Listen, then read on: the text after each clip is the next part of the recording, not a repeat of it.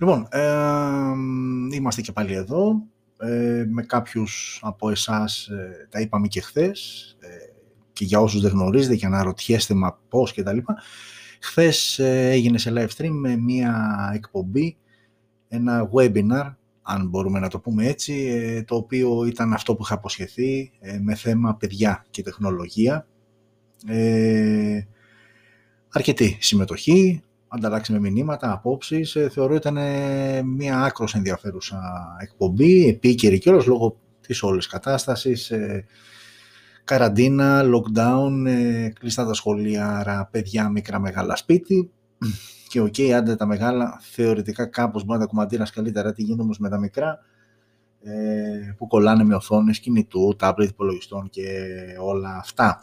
Ε, όσοι δεν είχατε την ευκαιρία, μπαίνετε στο κανάλι μας και μπορείτε να το αναζητήσετε το συγκεκριμένο webinar, ε, το συγκεκριμένο βιντεάκι πλέον από το χθεσινό επεισόδιο, μια μισή ώρα περίπου, κράτησε αρκετά, αλλά ε, είχε υλικό, είχε θέματα και εύχομαι να το βρείτε ενδιαφέρον και υπόσχομαι ότι στην πορεία στο μέλλον θα υπάρξουν και άλλα τέτοιου είδους έτσι θεματάκια που ξεφεύγουμε λίγο από την αυστηρή θεματολογία των ε, κινητών. Ε, αλλά πάντα, πάντα βέβαια με κάποια έτσι σχέση όσον αφορά την τεχνολογία. Όσο αφορά τα δικά μας, ε, μία εβδομάδα, μία ακόμα υποτονική εβδομάδα από πλευράς νέων, ε, λίγες ανακοινώσεις συσκευών και όχι κάτι το ιδιαίτερο, μετρημένα και τα νέα. Γενικότερα φαίνεται ότι όλη αυτή η κατάσταση που επικρατεί στον πλανήτη με τον κορονοϊό έχει επηρεάσει τόσα και τόσα πράγματα, άρα γιατί να ξεφύγει η αγορά των smartphones και γενικότερα όλη αυτή η βιομηχανία. Ε, όπως και να έχει, εντάξει, υπάρχουν κάποια θεματάκια τα οποία θα τα δούμε εδώ πέρα αναλυτικά, ό,τι συνέβη την εβδομάδα που μας πέρασε από την προηγούμενη 5η 12 μέχρι και σήμερα, 19 ε, του μήνα, ε, όσο αφορά την υπόλοιπη κατάσταση, εντάξει, OK, okay, φαντάζομαι βομβαρδίζεστε καθημερινά είτε στα social media, είτε στην τηλεόραση, είτε στο ραδιόφωνο για τον κορονοϊό και όλα αυτά που συμβαίνουν, οπότε δεν υπάρχει λόγος να τα ξαναλέμε και να τα επιθυμίζουμε εδώ. Προχωράμε και βλέπουμε, γιατί από ό,τι έχω καταλάβει ε, δεν μπορεί κανένας πλέον να κάνει μακροπρόθεσμα σχέδια για κανένα λόγο, γιατί δεν ξέρεις όλο αυτό που θα οδηγήσει και πώς θα καταλήξει. Ε, οπότε βλέποντας και κάνοντας προσέχουμε όσο μπορούμε να προσέχουμε χωρίς τρελές υπερβολές και θα το δούμε πώς θα πάει. Η ουσία είναι από όλο αυτό να βγούμε δυνατοί, να βγούμε γεροί και να είμαστε εδώ να τα λέμε και να περνάμε καλά. Ε, λοιπόν, πίσω στα δικά μας. Και πίσω στα δικά μας, ε, όπως ξέρετε, πάντα το πρώτο μέρος της εκπομπής έχει να κάνει με συσκευές οι οποίες ανακοινώθηκαν. Δεν είναι πάρα πολλές, δεν είναι κάτι super wow, αλλά OK, okay, αυτές που είναι ε, θα πάμε σιγά σιγά να τις δούμε. Και θα ξεκινήσουμε με δύο συσκευές που ξεφεύγουν λίγο από αυτά που έχουμε συνηθίσει και ξεφεύγουν με την έννοια ότι θα μας θυμίσουν εμάς έτσι τους λίγο μεγαλύτερους, θα μας θυμίσουν λίγο έτσι παρελθόν ε, θα μας θυμίσουν έτσι λίγο συσκευές με τις οποίες ξεκινήσαμε να, ε, να μπαίνουμε στον κόσμο των κινητών, όχι smartphones, των κινητών. Τα smartphones ήρθαν πιο μετά. Ε, OK, okay, και για να μην το κουράζουμε και πάμε εδώ. Ε, στις φωτογραφίες που βλέπετε αριστερά είναι οι δύο συσκευές που είναι αυτό που είπα και πριν, έτσι μας γυρίζουν στο παρελθόν.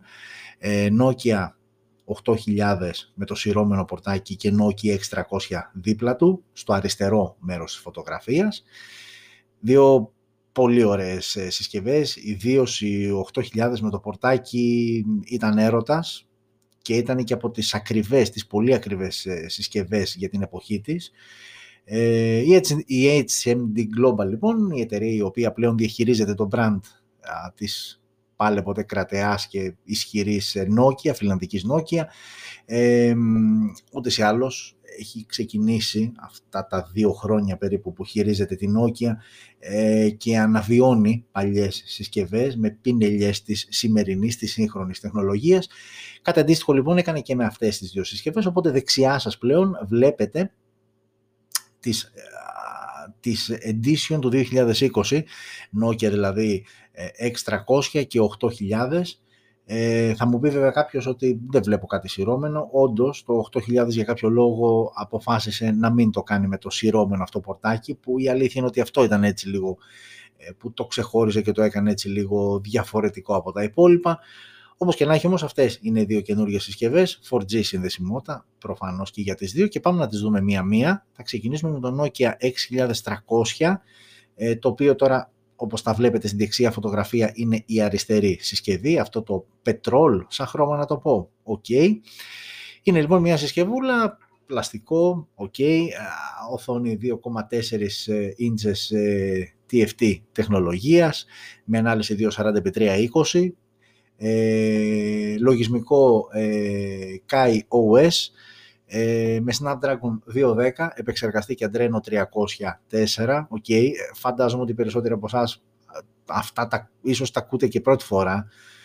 Και είναι λογικό, μιλάμε για entry level συσκευές, έτσι. Ε, ουσιαστικά είναι συσκευές που θα την πάρει κάποιος ε, ε, ίσως και για να τη χρησιμοποιήσει, ίσως και για να τη βάλει πάνω στη βιβλιοθήκη του, στο γραφείο του, έτσι, σαν ε, ιστορικό κοιμήλιο, το πούμε έτσι, αλλά ναι, Προφανώς δεν έχει να κάνει καμία σχέση με αυτά που κυκλοφορούν σήμερα εκεί έξω και κοστίζουν μερικές εκατοντάδες ή πολλές φορές και χιλιάδες ευρώ πλέον και δυστυχώς.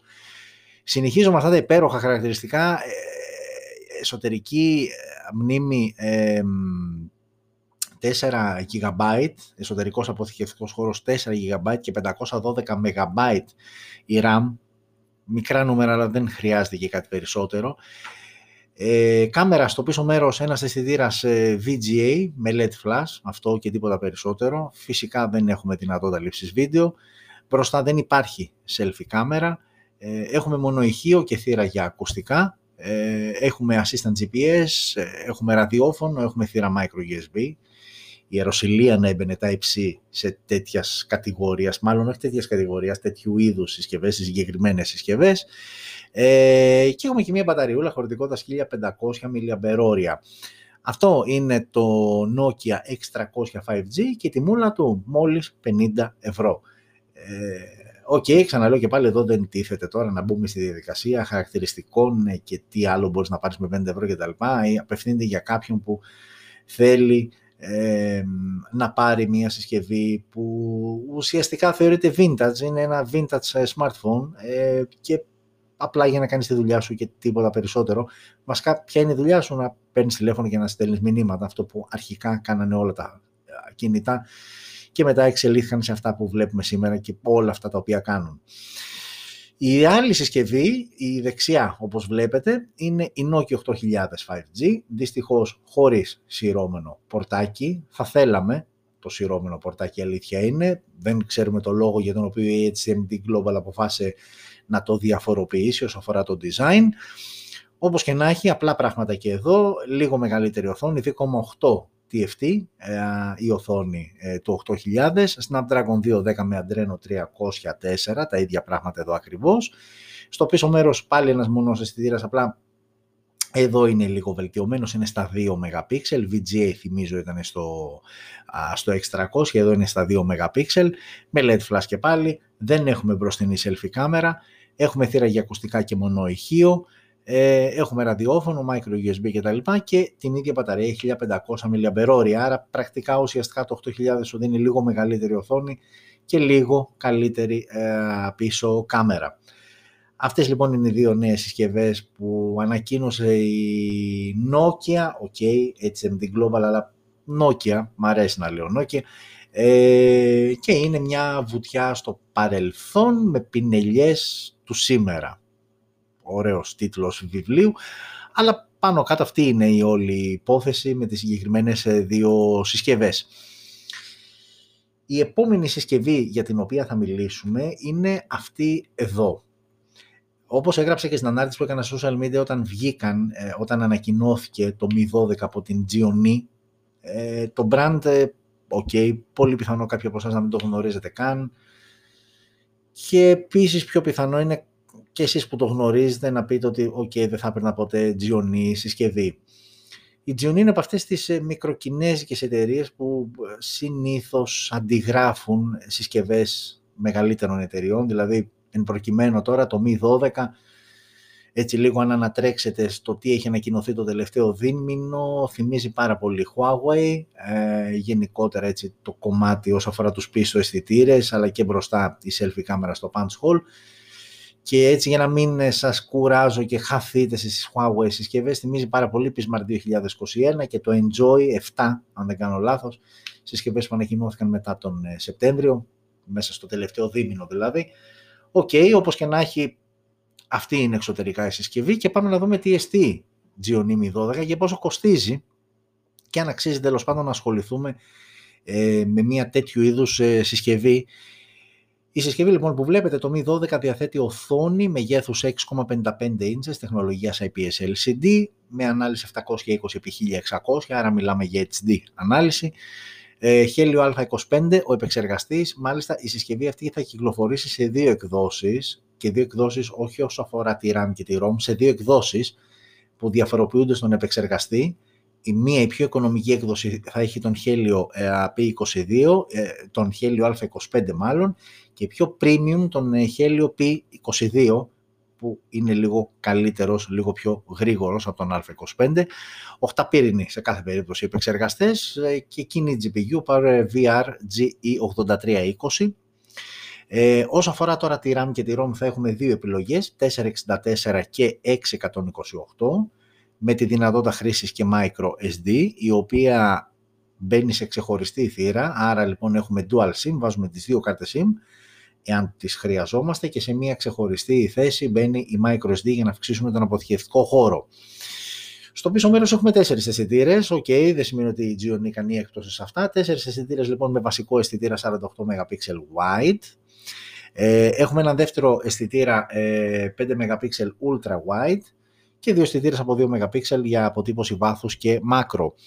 Δυνατότητα λήψης βίντεο 1080 στα 30 frames per second, ενώ μπροστά στην τρυπούλα πάνω και αριστερά που είπαμε και πριν, 16 MP selfie κάμερα με ανάλυση 16 ε, MP με δυνατότητα λήψης βίντεο και πάλι 1080 στα 30 fps μόνο ηχείο θύρα για ακουστικά, πεντάρι Bluetooth, assistant GPS, ραδιόφωνο, Type-C θύρα στο κάτω μέρος και μπαταρία χωρητικότητας 5100 mAh χωρίς να έχει γίνει κάποια αναφορά για τεχνολογία γρήγορης φόρτισης. Οκ. 5.100 όπως και να έχει και η τιμούλα στα 150 ευρώ για την βασική έκδοση 664 464, συγχωρέστε με, 464 βασική έκδοση, 150 ευρώ. OK, okay, εδώ μας τα χαλάει λίγο η Τζιονή, γιατί η αλήθεια είναι ότι όταν θα μπει στη διαδικασία να συγκρίνεις τα 150 ευρώ και τι άλλο παίρνεις, σαφώς πας σε πιο αναγνωρίσιμα brands και σε καλύτερες συσκευές.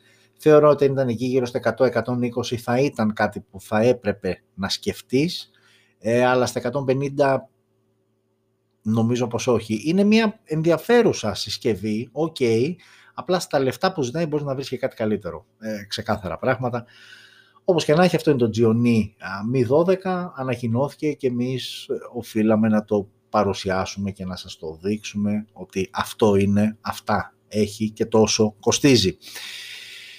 Ε, πάμε σε ένα brand που προσέξτε τώρα, δεν είναι τόσο παλιό η Gioni γιατί η Gioni ε, είναι μια εταιρεία που είναι στο χώρο του κινητού σίγουρα μια 7 ετία και μπορεί να σας κάνει εντύπωση που το ακούτε αυτό, αλλά αυτή η εταιρεία όμως είναι πολύ πιο νέα, αλλά πολύ και πιο αναγνωρίσιμη και πολύ πιο εύκολα εμπιστεύσιμη, δηλαδή φαντάζομαι ότι κάποιος θα πάρει πολύ πιο εύκολα μία Realme συσκευή, ε, σε αντίθεση με μία Gionee συσκευή. Εδώ λοιπόν έχουμε το Realme 7 5G. Ε, το Realme 7 για όσους ε, θυμάστε δεν είναι εντελώς καινούργια συσκευή, ανακοινώθηκε πριν περίπου ένα μήνα, ένα και κάτι. Απλά σήμερα ε, ανακοινώθηκε ε, η 5G έκδοση. Γενικότερα το Realme 7 κυκλοφορεί σε τρεις εκδόσεις. Ήταν το πρώτο Realme 7 που ανακοινώθηκε τέλη Αυγούστου που αφορούσε όμως αγορές Ασίας. Είναι το Realme 7 το Global, η Global έκδοση και είναι και αυτό το Realme 7, το 5G. Ε, και αν αφήσουμε στην άκρη το μοντέλο της Ασίας γιατί δεν μας νοιάζει δεν θα έρθει ποτέ εδώ, ε, θα μπούμε σε μία σύγκριση να δούμε ουσιαστικά ποιες είναι οι διαφορές με την Global έκδοση που ανακοινώθηκε πριν μερικές, ε, σχεδόν περίπου ένα μήνα. Ε, καταρχάς ξεκινάμε με το TST Realme 7G. Ε, μιλάμε για μια συσκευή με οθόνη 6,5 inches IPS LCD με ανάλυση 1080x2400 και Gorilla Glass 3 μπροστά. Ε, Android 10 μέσω του Realme ε, User Interface νούμερο 1, Dimensity 800U 5G και εδώ κατευθείαν κάνω και μία παρένθεση για να λέμε κατευθείαν για τις διαφορές. Η πρώτη ουσιαστική διαφορά έχει να κάνει με τον επεξεργαστή. Το Realme 7 το Global είχε τον ε, Helio G95 ενώ εδώ πλέον, επειδή και η ονομασία το λέει ότι αυτό συνδέεται σε 5G δίκτυα, εδώ έχει το Dimensity 800 U5G. Άρα μία πρώτη βασική διαφορά είναι αυτή και αναγκαστικά διαφορετικές είναι και η GPU. Εδώ έχουμε Mali G57 MC3, το Global, το 4G δηλαδή ουσιαστικά, Mali G76 MC4. Άρα λοιπόν πρώτη βασική διαφορά με το μοντέλο που είδαμε πριν ένα μήνα, η GP, ε, η, ο, ο επεξεργαστής που πλέον δίνει τη δυνατότητα για σύνδεση σε 5G δίκτυα. Ε, μία δεύτερη διαφορά έχει να κάνει με τις εκδόσεις. Ε, το 5G έχει σαν βασική έκδοση 628 ε, και έχει και μία 828. Ε, το 4G Realme 7 είχε 464, 664 και 828, άρα είχε μία μικρότερη έκδοση την 464. Σε επίπεδο κάμερας δεν αλλάζει κάτι, είναι ακριβώς τα ίδια, 48 wide ο βασικός αισθητήρας, 8 ultra wide ο δεύτερος αισθητήρας και άλλοι 2 MP άλλοι δύο αισθητήρες από 2 MP macro και depth, ε, με δυνατότητα λήψης 4K βίντεο στα 30 fps και με δυνατότητα λήψης 1080 στα 30, 60 και 120 frames per second. Ε, μπροστά επίσης δεν έχουμε διαφορές, 16 MP ε, ο αισθητήρας για την selfie κάμερα, ε, με δυνατότητα λήψης βίντεο 1080 στα 30 fps. Σε επίπεδο ήχου, μόνο ηχείο θύρα για ακουστικά, απλά εδώ γίνεται μια αναφορά ότι το 5G έχει 24-bit ήχο, κάτι που δεν, δεν είχε γίνει τουλάχιστον αναφορά για το απλό, για το 4G Realme 7. Ίσως και να είχε το Realme 7, μου κάνει εντύπωση τώρα το συγκεκριμένο να μην το έχει, αλλά OK. Okay. Bluetooth 5.1, Bluetooth 5 είχε το Realme 7. Ε, δεν έχουμε ραδιόφωνο στο 5G, ε, είχαμε στο Global. Ε, NFC και οι δύο συσκευές ε, Type-C στο κάτω μέρος προφανώς, σαρωτής δαχτυλικών αποτυπωμάτων στα πλάγια και στις δύο περιπτώσεις, όπως επίσης ίδια είναι και η μπαταρία 5.000 mAh χωρητικότητα του Realme 7, είτε 4G είτε 5G. Στο 4G είχε γίνει, ε, εκεί ξέραμε, γνωρίζαμε ότι η τεχνολογία γρήγορης φόρτισης ήταν Quick Charge 4, ε, με στα 30, στα 30, ναι, στα 30 W που φόρτιζε ε, την μπαταρία σε περίπου μία ώρα. Στην ανακοίνωση σήμερα της 5G έκδοσης δεν έγινε αναφορά για γρήγορη φόρτιση. Φαντάζομαι δεν παίζει να μην έχει τεχνολογία γρήγορης φόρτισης. Δεν έγινε όμως κάποια αναφορά, οπότε κρατάμε μία μικρή επιφύλαξη στο αν εξακολουθεί να έχει και εδώ 30W ή έχει κάτι διαφορετικό. Σίγουρα έχει γρήγορη φόρτιση ε, το Realme 7 5G, αλλά δεν ξέρουμε τουλάχιστον μέχρι στιγμής και με αυτά που είδαμε από την παρουσίαση ε, πόσο είναι η γρήγορη φόρτιση. Ε, επίσης δεν έγινε ε, κάποια ανακοίνωση για διαθεσιμότητα προς το παρόν. Η τιμή του όμως είναι περίπου γύρω στα 300 ευρώ για την ε, βασική έκδοση που εδώ η βασική έκδοση ε, ξαναλέω και πάλι είναι 6 GB RAM με 128 GB αποθηκευτικός χώρος.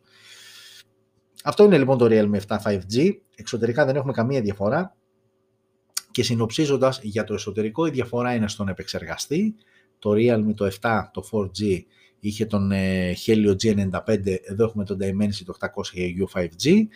Η μία βασική διαφορά είναι αυτή. Επίσης, μία βασική διαφορά που μου διέφυγε και είναι αρκετά σημαντική διαφορά, όσο αφορά το επίπεδο της οθόνης, είναι ακριβώς οι ίδιες αναλύσεις κτλ. Απλά, το Realme 7 το 4G είχε 90 Hz refresh rate, ενώ εδώ έχουμε 120 Hz refresh rate, μια δεύτερη και σημαντική διαφορά που εύχομαι να είναι και οπτικά ε, να είναι μία από τις διαφορές, γιατί πλέον ε, επειδή το refresh rate αρχίζει και γίνεται σύνηθες στα καινούργια κινητά και στις mid-range, όχι μόνο στις πολύ ακριβές ε, συσκευές, είναι πολλοί χρήστες που αρχίζουν και λένε ότι ε, μήπως τελικά είναι κάποιο κολπάκι, μήπως είναι κάτι κόλπο marketing ας πούμε κτλ. Γιατί βάζουν δίπλα μια συσκευή που συνήθως οι περισσότερες συσκευές που κυκλοφορούσαν πριν γίνει μόδα το refresh rate παίζανε στο 60 και βάζουν δίπλα συσκευές με 90 Hz refresh rate και δεν βλέπουν κάποια έτσι αισθητή διαφορά που να δικαιολογεί αυτό το 90 Hz refresh rate. η αλήθεια είναι ότι ακούγεται πολύ ε, και από πολλούς χρήστες ε, έχουμε δει τέτοιες ε, αναφορές. Θέλω να πιστεύω ότι, OK, okay, ίσως είναι μικρή διαφορά μεταξύ 60 και 90, ενώ 60 και 120 είναι λίγο μεγαλύτερο. Ίσως δεν τρέχει τόσο καλά. Ε, δεν ξέρουμε, το refresh rate είναι κάτι καινούριο σχετικά ακόμα στα smartphones. Ε, πάντως δεν είναι τόσο συνήθως στο 90 δεν είναι σε όλες τις συσκευές, δηλαδή αν βάλεις τρεις συσκευές που και οι τρεις στα χαρτιά έχουν 90 Hz refresh rate και να δεις το smoothness, να δεις την απαλότητα δηλαδή με την οποία ρολάρει η οθόνη να μην είναι ίδια και στις τρεις συσκευές. Σαφώς επηρεάζεται και από άλλα πράγματα, βλέπει επεξεργαστή, κάρτα γραφικών κτλ. Αλλά υπάρχει ένα θεματάκι ε, σε αυτό το κομμάτι. Θα δούμε στην ε, πορεία, θα δούμε στο μέλλον πώς θα πάει. OK, okay, αυτό ήταν το Realme 7 λοιπόν 5G. Ε, ε, δεν ήταν μια εντελώς καινούργια συσκευή, ήταν μια 5G έκδοση παλαιότερης ε, συσκευής.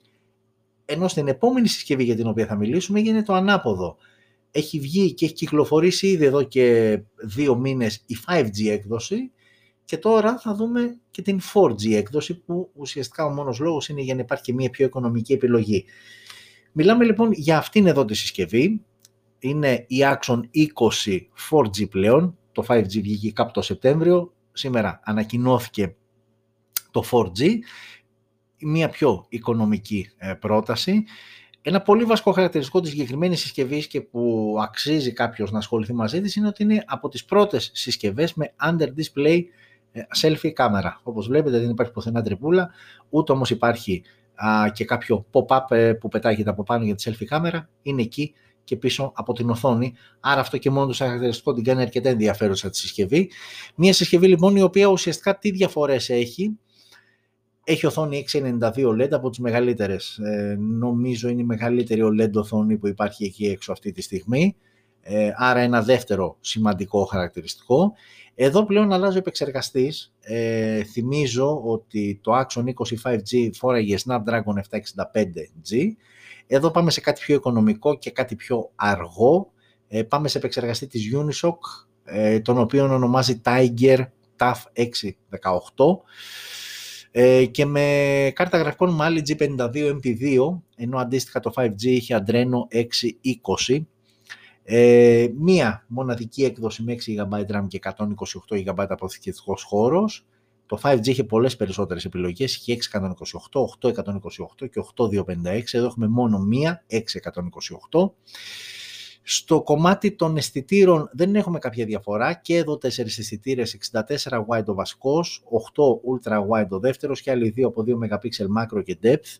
Λόγω όμως διαφορετικού επεξεργαστή, εδώ η δυνατότητα λήψης βίντεο είναι μόλις στα 1080p, ε, στα 30 fps ενώ η 5G έκδοση με το Snapdragon είχε και τη δυνατότητα για 4K στα 30 και 60 frames per second. Στη selfie κάμερα ακριβώς ίδια πράγματα 32 MP wide και under display με HDR και δυνατότητα λήψης βίντεο 1080 στα 30. Μονό ηχείο όχι θύρα για ακουστικά, αλλά 24 bit ο ήχος, ε, Bluetooth 5.1, ε, NFC φυσικά, ε, ραδιόφωνο όχι, ε, θύρα Type-C στο κάτω μέρος, 3.1. Ο σαρωτής δαχτυλικών αποτυπωμάτων λόγω LED οθόνης είναι Under Display Optical και μπαταρία 4.220 mAh. Επίσης, συγγνώμη, επίσης και εδώ δεν έγινε κάποια αναφορά για γρήγορη φόρτιση, προφανώς και πρέπει να υποστηρίζει γρήγορη φόρτιση. Στη 5G έκδοση θυμίζω είχαμε 30W γρήγορη φόρτιση, εδώ και πάλι, ντεζαβού, ε, νομίζω το ίδιο ακριβώς έλεγε στον προηγούμενη συσκευή, αλλά είναι αλήθεια, ισχύει. Ε, και εδώ λοιπόν 30W έχει 5G έκδοση, το 4G δεν ξέρουμε τι γρήγορη φόρτιση θα διαθέτει. Άρα εν κατακλείδη και για να συνοψίσουμε, η 5G έκδοση από τη 4G που βλέπετε, εξωτερικά δεν υπάρχει καμία διαφορά, ε, διαφέρουν στον επεξεργαστή. Η 5G έκδοση έχει Snapdragon 765G, εδώ έχουμε τον Tiger TAF 618 από την Unisoc.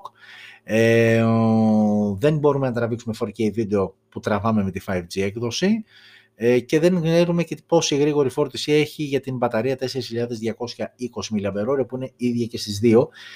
Ε, επίσης δεν ξέρουμε και τιμή, αλλά σίγουρα είναι κάτω από τα 500 ε, ευρώ που κοστίζει η βασική έκδοση, που η βασική έκδοση στη 5G είναι 628 και αυτό είναι 628. Φαντάζομαι ότι θα είναι 50 με 100 ευρώ πιο κάτω, δεν μπορώ να φανταστώ ότι έχει μεγαλύτερη διαφορά.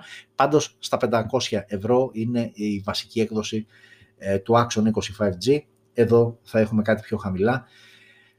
OK, okay, ουσιαστικά το, ε, τα, τα, βασικά δύο στοιχεία που κρατάμε από αυτή τη συσκευή και είναι μοναδικά μέχρι στιγμής και τώρα που μιλάμε είναι ότι έχει τη μεγαλύτερη OLED οθόνη που κυκλοφορεί εκεί έξω, 6,92 inches OLED οθόνη και το δεύτερο ότι έχουμε under display selfie κάμερα ε, που είναι δύο χαρακτηριστικά άκρως ενδιαφέροντα και που δεν τα συναντάμε πουθενά έξω μέχρι στιγμής. Άρα κρατάμε αυτά τα δύο, αναμένουμε την τιμή ε, και ok για κάποιον που μπορεί να ζήσει, να ζήσει χωρίς λήψη 4K βίντεο είναι μια αρκετά καλή επιλογή αν θέλει να έχει κάτι μεγάλο ε, και να έχει και αυτό έτσι το, την ε, κρυμμένη, την αόρατη selfie κάμερα που όπως και να έχει είναι λίγο πρωτότυπο. Ε, ωραία, ωραία, ωραία, πολύ ωραία. Ε, πολύ ωραία από την έννοια ότι μόλις τελειώσαμε ε, το πρώτο μέρος της εκπομπής που αφορά τις ανακοινώσεις νέων συσκευών. Αυτά ήταν παιδιά, δεν υπήρχε κάτι άλλο. Ε, οπότε σιγά σιγά θα προχωρήσουμε στο δεύτερο σκέλος που το δεύτερο σκέλος όπως όλοι γνωρίζετε ε, περιέχει ε, ειδήσεις που, επιλεγμένες ειδήσεις που έχω ξεχωρίσει και αξίζει να συζητήσουμε και να τις δούμε έτσι λίγο αναλυτικά και να κάνουμε κουβεντούλα. Ωραία. Ε, έχω ξαναπεί ότι από την ημερομηνία που ανακοινώθηκε η νέα iPhone 12 σειρά δεν έχει υπάρξει επεισόδιο που δεν έχει έτσι παίξει έστω και για λίγο μία είδηση που αφορά τη σειρά iPhone 12, οπότε και το 10ο επεισόδιο δεν θα αποτελέσει εξαίρεση, θα γίνει και σήμερα λοιπόν αναφορά ε, και η αναφορά έχει να κάνει, ε, έχει να κάνει με αυτό εδώ και συγκεκριμένα την απόδοση της κάμερας ε, του iPhone 12 Pro ε, που δεν τα πήγε ιδιαίτερα καλά και δεν τα πήγε ιδιαίτερα καλά από την έννοια ότι στην τελική κατάταξη μπήκε στην τέταρτη θέση που προφανώς η τέταρτη θέση δεν είναι άσχημο, αλλά όταν έχεις φτάσει σε τέτοια επίπεδα τιμής και επωνυμίας συσκευής, ακόμα και το τέταρτος σε χαλάει. Οπότε ναι, εμένα προσωπικά αν είχα επιλέξει αυτή τη συσκευή θα με χάλαγε η τέταρτη θέση. Ε, όπως και να έχει όμως, ε, πολύ καλά τα σχόλια όσον αφορά την γρήγορη φωτογραφίας, στο υπερταχύτατο autofocus, ε, δεν ήταν αρκετά εντυπωσιακό το dynamic range, το δυναμικό εύρος α, της εικόνας που αποτύπωνες, ε, όπως επίσης ήταν αρκετά υψηλά τα επίπεδα θορύβου όταν το φως δεν ήταν έντονο, σε συνθήκες δηλαδή χαμηλού φωτισμού, που επίσης και αυτό είναι κάτι που σε χαλάει, έχεις δώσει 1000 πλάς ευρώ, οπότε ναι, δεν τον θέλεις στο θόρυβο, ε, δεν θέλεις να είναι από τους λόγους που ρίχνουν, γιατί ουσιαστικά ένας πολύ βασικός λόγος που έπεσε στην τέταρτη θέση ήταν η απόδοση των αισθητήρων σε συνθήκες χαμηλού ε, φωτισμού. Ε, OK, okay, όσο αφορά χρώματα σταθεροποίηση όλα καλά, δεν υπήρχε κάποιο θέμα. Ε, έχασε πόντους και από το zoom, το οποίο είναι μόλις 2 επί και OK, okay, στον ανταγωνισμό εκεί έξω έχουμε δει πολύ μεγαλύτερες ε, επιδόσεις. Βέβαια, ε, και εδώ μια παρένθεση το έχω ξαναπεί, μην κολλάμε πάντα με τα νούμερα, όπως λέμε και για τα megapixel, μην φανταστείτε ότι όσο περισσότερα megapixel τόσο καλύτερη και η φωτογραφία. Το ίδιο ισχύει και για το zoom, γιατί έχουμε το, έχουμε το ψηφιακό, έχουμε και το οπτικό zoom, μην, ε, μην σας θολώνουν, μην σας επηρεάζουν ε, τα νούμερα γιατί ε, το iPhone, ok, πήρε μια χαμηλή βαθμολογία λόγω ανταγωνισμού, έχει πολύ ποιοτικό zoom, ας είναι 2x, είναι καλό, είναι σωστό ε, το οπτικό zoom που έχει. Ε, από εκεί και πέρα το ψηφιακό, ok, έχουμε δει και έχουμε δει καλά ε, zoom εκεί έξω, αλλά δεν είναι πάντα δηλαδή όταν ακούτε 4, 6, 8, η ουσία δεν είναι μόνο το να ζουμάρει η συσκευή, αλλά είναι και ο αλγόριθμος που παίζει από πίσω σε συνδυασμό με την τεχνολογία του αισθητήρα για να είναι καλό και το αποτέλεσμα, δηλαδή αυτό που ζουμάρεις πραγματικά και όντως να βγει και καθαρό. Έτσι. Ε, και βγήκε στην τέταρτη θέση γιατί ουσιαστικά κάποιος αναρωτηθεί άρα λοιπόν ποιες είναι οι συσκευές που είναι πάνω από το iPhone 12 Pro Οι, τέσσερις, οι τρεις συσκευές είναι με τη 40 Pro, μία ακούτε το, το ηχητικό κομμάτι της εκπομπής δηλαδή, ε, στις μεγαλύτερες ε, πλατφόρμες. Ε, βλέπε Anchor FM, ε, βλέπε ε, SoundCloud, Spotify. Απλά έχουμε τον περιορισμό, γιατί την εγγραφή την κάνουμε μέσα από το Anchor FM, ότι σε γράφει max μέχρι 30 λεπτά και μετά πρέπει να ξανακάνεις μια δεύτερη εγγραφή. OK, okay, στο τέλος ενοποιούμε και φαίνεται ένα επεισόδιο, απλά πολλές φορές στη ροή και ενώ το έχω μπροστά μου ξεχνάω, δηλαδή τώρα χάθηκαν περίπου 7-8 λεπτά από αυτά που λέμε και συζητάμε και χάθηκαν και πάνω στο iPhone εκεί που σας ενημέρωσα για το foldable, δηλαδή κάποιος που θα ακούσει την εκπομπή και δεν θα τη δει, θα χάσει αυτή την πληροφορία ε, και αυτός θα έχει δικαίωμα να μου πει, μα καλά δεν μου το έλεγες τόσα χιλιάρικα συσκευή, πού να προλάβω να μαζέψω λεφτά, δίκιο θα έχεις φίλε μου, κάθε δίκιο θα έχεις.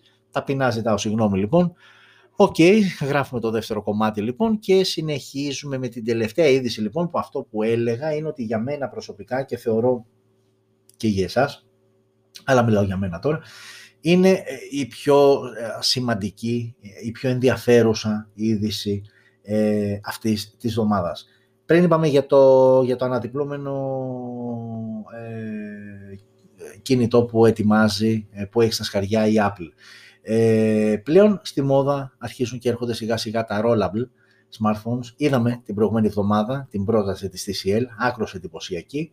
Και τώρα, λόγω Oppo Inno Day, ε, ημέρα ε, που η Oppo ε, αφιερώνει στο να μας δείξει καινούργιες τεχνολογίες και concept κινητά, ήρθε η σειρά της να μας δείξει την δικιά της ε, πρόταση ε, για, τα, για το TSD ε, Rollable ε, Phone ε, κατά την OPPO και εδώ αξίζει πραγματικά να δείτε βίντεο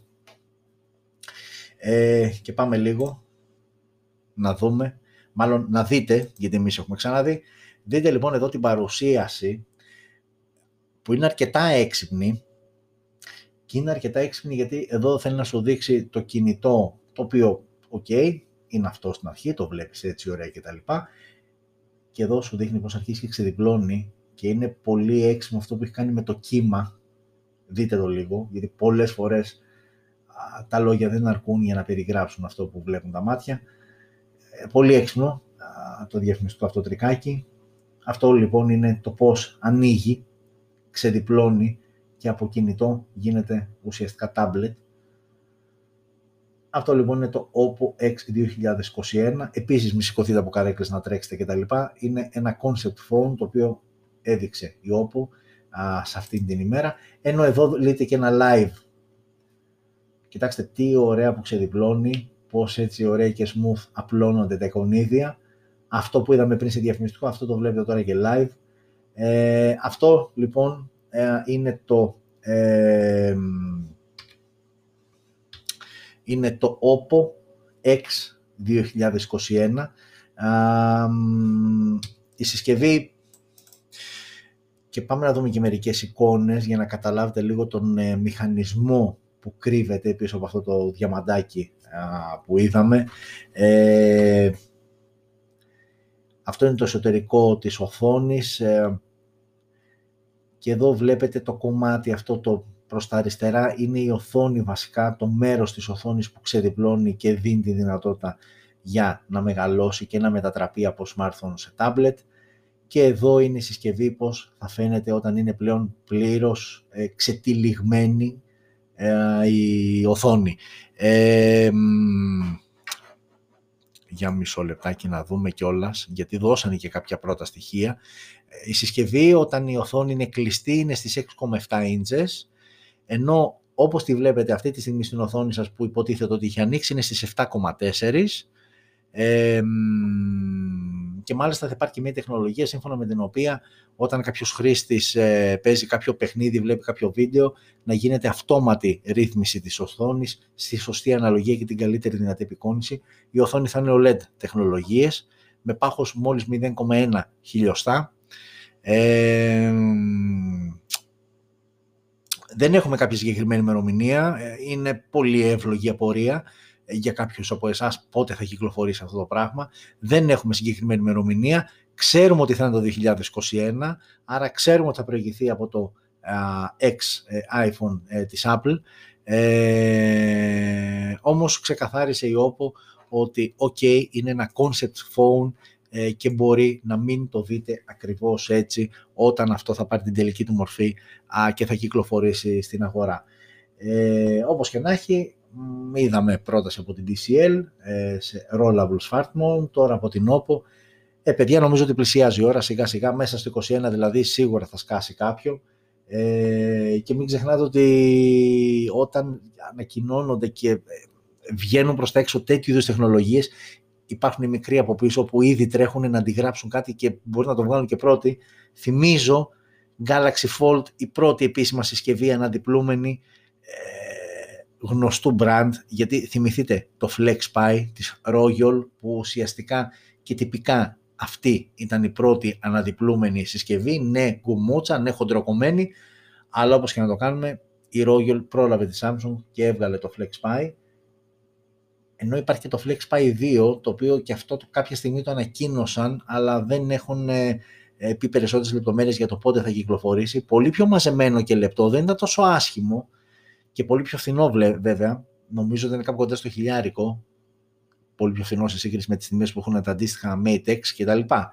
Έτσι. Άρα παρ' όλα αυτά θέλει και αυτό τα λεφτά του. OK. Okay. Ε, και κάπου εδώ αναλύσαμε πλήρως ε, την εβδομάδα που μας πέρασε. Είδαμε τις ε, συσκευούλες που ανακοινώθηκαν. OK, okay, είπαμε όχι κάτι ιδιαίτερο. Ε, ξεχωρίσαμε τις ειδήσεις μας. Θεωρώ και το ξαναλέω ότι το τελευταίο πράγμα για το οποίο μιλάγαμε πριν ε, λίγο πριν λίγα δευτερόλεπτα το OPPO X 2021 είναι η πιο ενδιαφέρουσα είδηση της εβδομάδας και πραγματικά ανυπομονούμε να δούμε ποια θα είναι η τελική μορφή της συσκευής. Δεδομένου λοιπόν ότι τα rollable smartphones, ε, phones, smartphones, πείτε το όπως θέλετε, έρχονται για να μείνουν ε, και είναι μια τεχνολογία που ok, το foldable μπορεί να αφορά κυρίως κινητά, αλλά το rollable θα το δούμε και σε τηλεοράσεις. Θυμηθείτε το ήδη στην TCL όταν είχαμε δείξει το αντίστοιχο, το αντίστοιχο βίντεο ε, στην παρουσίαση, έδειξε και πώς μπορεί να είναι μια οθόνη, αν δεν κάνω 55 inch που ξεδιπλώνει τρομερά πράγματα. Οκ. Ε, οπότε κάπου εδώ ε, να σας αφήσω να σας ε, ανανεώσω το ραντεβού για την ερχόμενη πέμπτη και ώρα 9.30. Ε, φυσικά μην ξεχνάμε όλα αυτά που κυκλώνουν το δικό μου το κεφάλι Twitter, Facebook, Instagram, social media όπου μπορείτε να ψάξετε και να μας βρείτε και να μας ακολουθήσετε για να είστε πάντα ενημερωμένοι σε πρώτο χρόνο γιατί για οτιδήποτε συμβαίνει στον κόσμο των smartphones. Φυσικά αυτό το μαγικό κόκκινο κουμπάκι να γραφτείτε όσοι δεν έχετε γραφτεί και έχετε κάνει αυτό το μέγα σφάλμα. Εγώ σας δίνω σε κάθε εκπομπή την ευκαιρία να το διορθώσετε και εδώ είμαστε να τα συζητήσουμε για να σας συγχωρέσουμε. Να γραφτείτε λοιπόν στο κανάλι, να πατήσετε και το καμπανάκι οπότε κάθε τι νέο που ανεβαίνει και είπαμε ότι πλέον δεν είναι μόνο οι εβδομαδίες εκπομπές, θα κοιτάζουμε α, τουλάχιστον αυτό το διάστημα που θεωρητικά κάπως περισσότερος κόσμος μένει στο σπίτι, να αναβάζουμε έτσι και διάφορα άλλα ωραία βιντεάκια, είτε εκπομπές live stream, όπως ξαναλέω και πάλι η χθεσινή που είχε σαν θεματολογία παιδιά και τεχνολογία, ωραία πράγματα, ε, μπείτε και δείτε το, θα, ε, κυρίως εσείς που είστε γονείς θα δείτε δύο-τρία πραγματάκια που θα είναι άκρως ενδιαφέροντα.